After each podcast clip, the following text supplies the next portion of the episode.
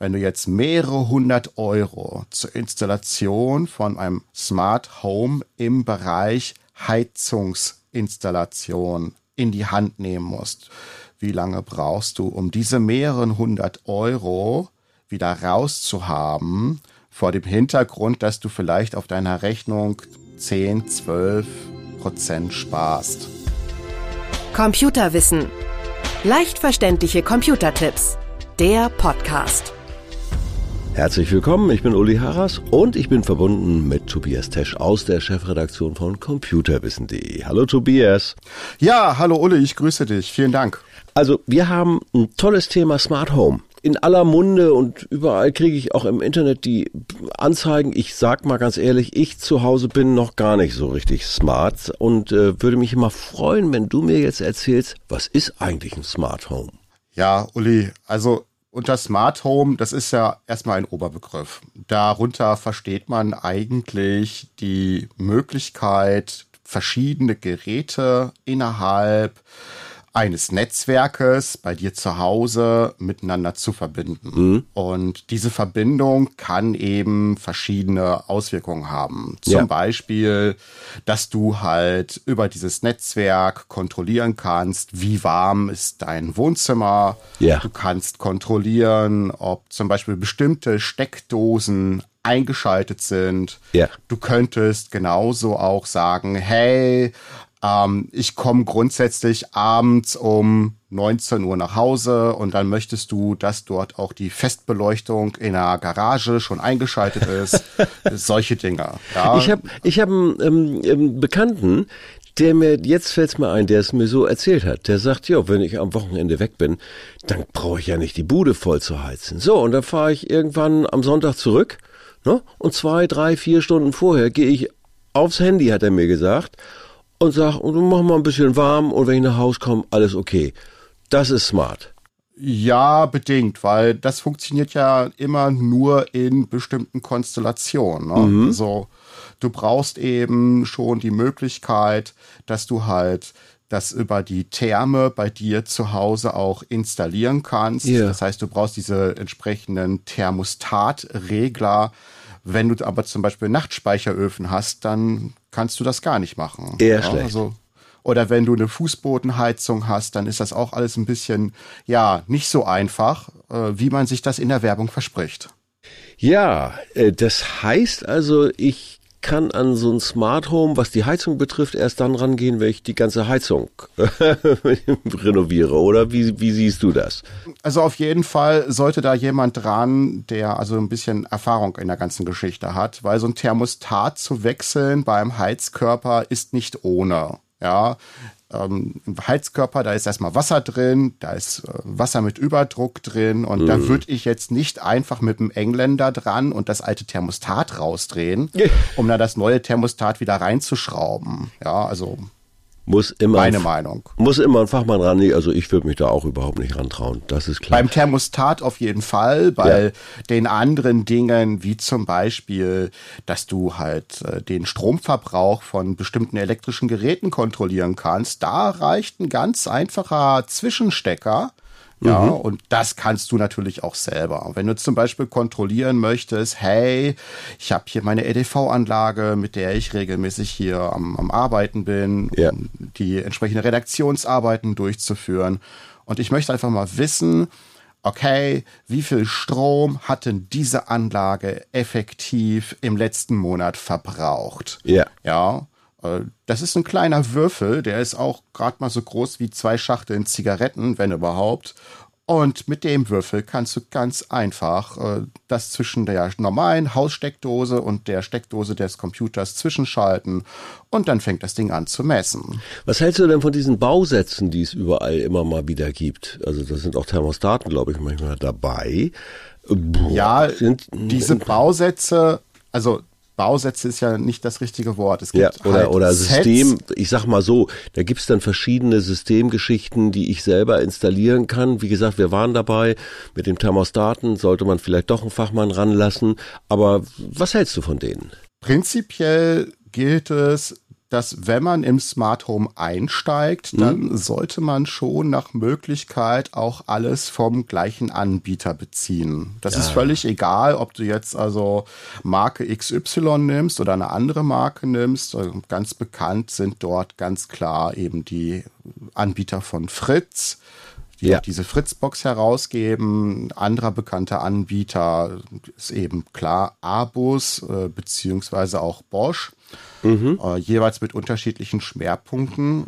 Aber diese Sets, beziehungsweise diese Smart Home Geschichten, die haben ja auch einen gewissen Pferdefuß. Ja. Warum?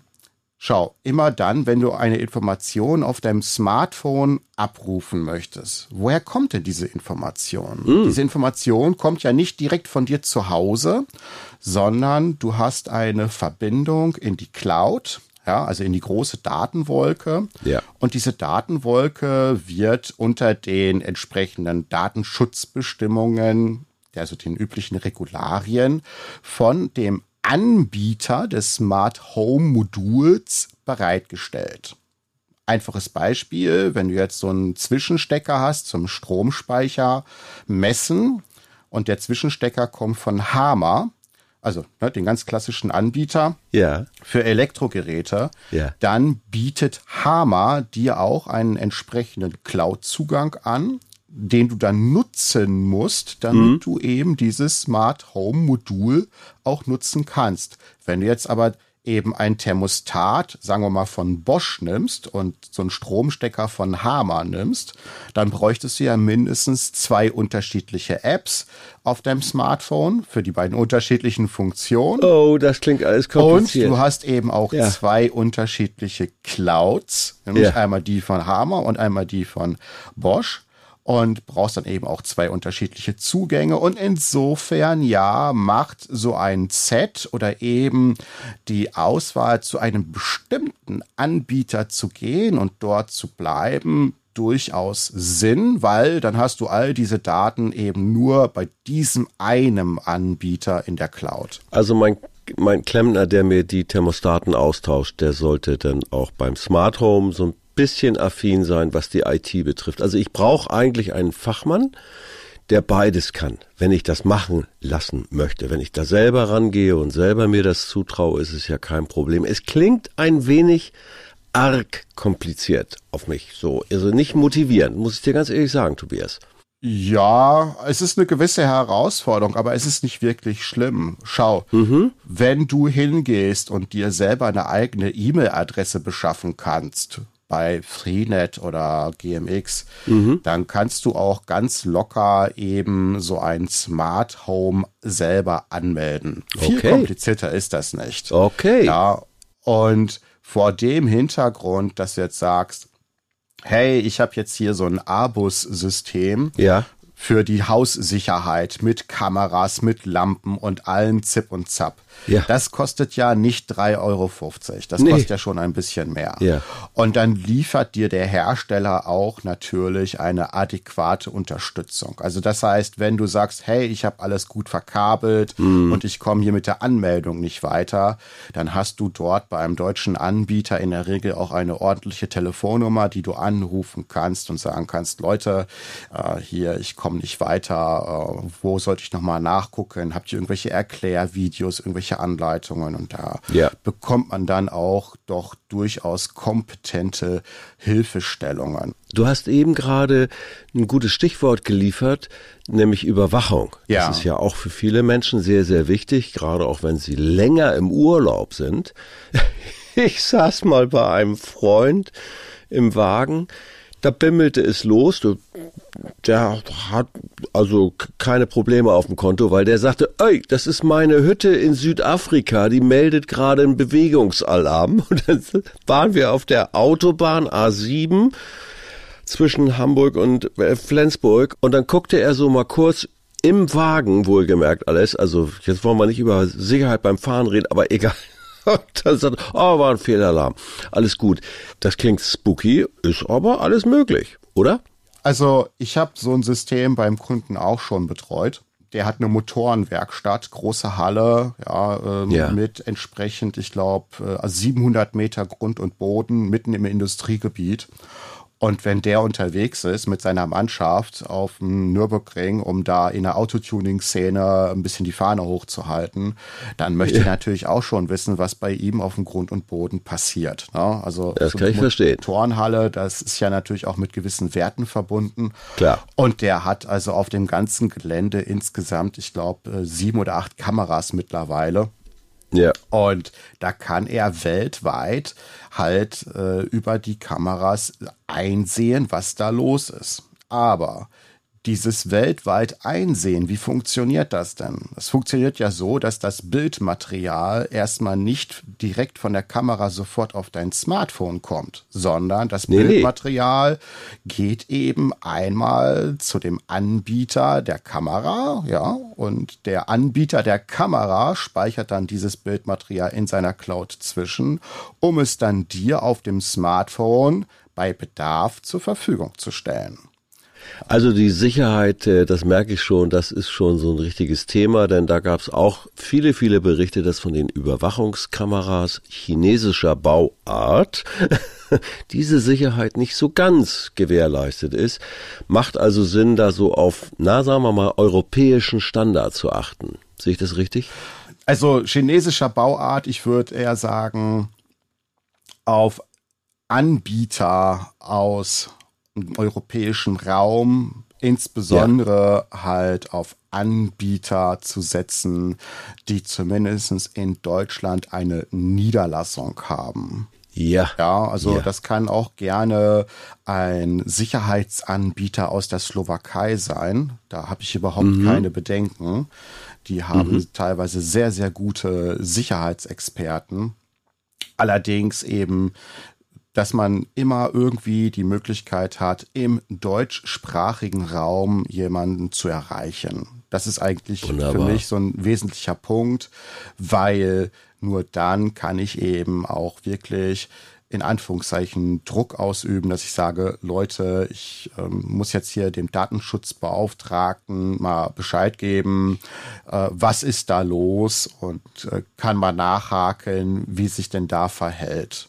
Insgesamt, lieber Tobias, motivieren, sich mit dem Thema auseinanderzusetzen für Menschen, die lange im Urlaub sind, für alle, die so ihre Heizungsanlage auch besonders unter Sparaspekten vielleicht doch tunen dürften. Ein letztes Wort. Man kann richtig sparen mit dem Smart Home, oder? Nein.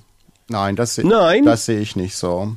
Wa okay, wa warum? Ganz einfach, weil wenn du quasi etwas länger im Urlaub bist, dann stellst du von Hand deine Heizung runter. So. Das stimmt wohl. Das heißt, du ja. hast erst einmal Investitionen.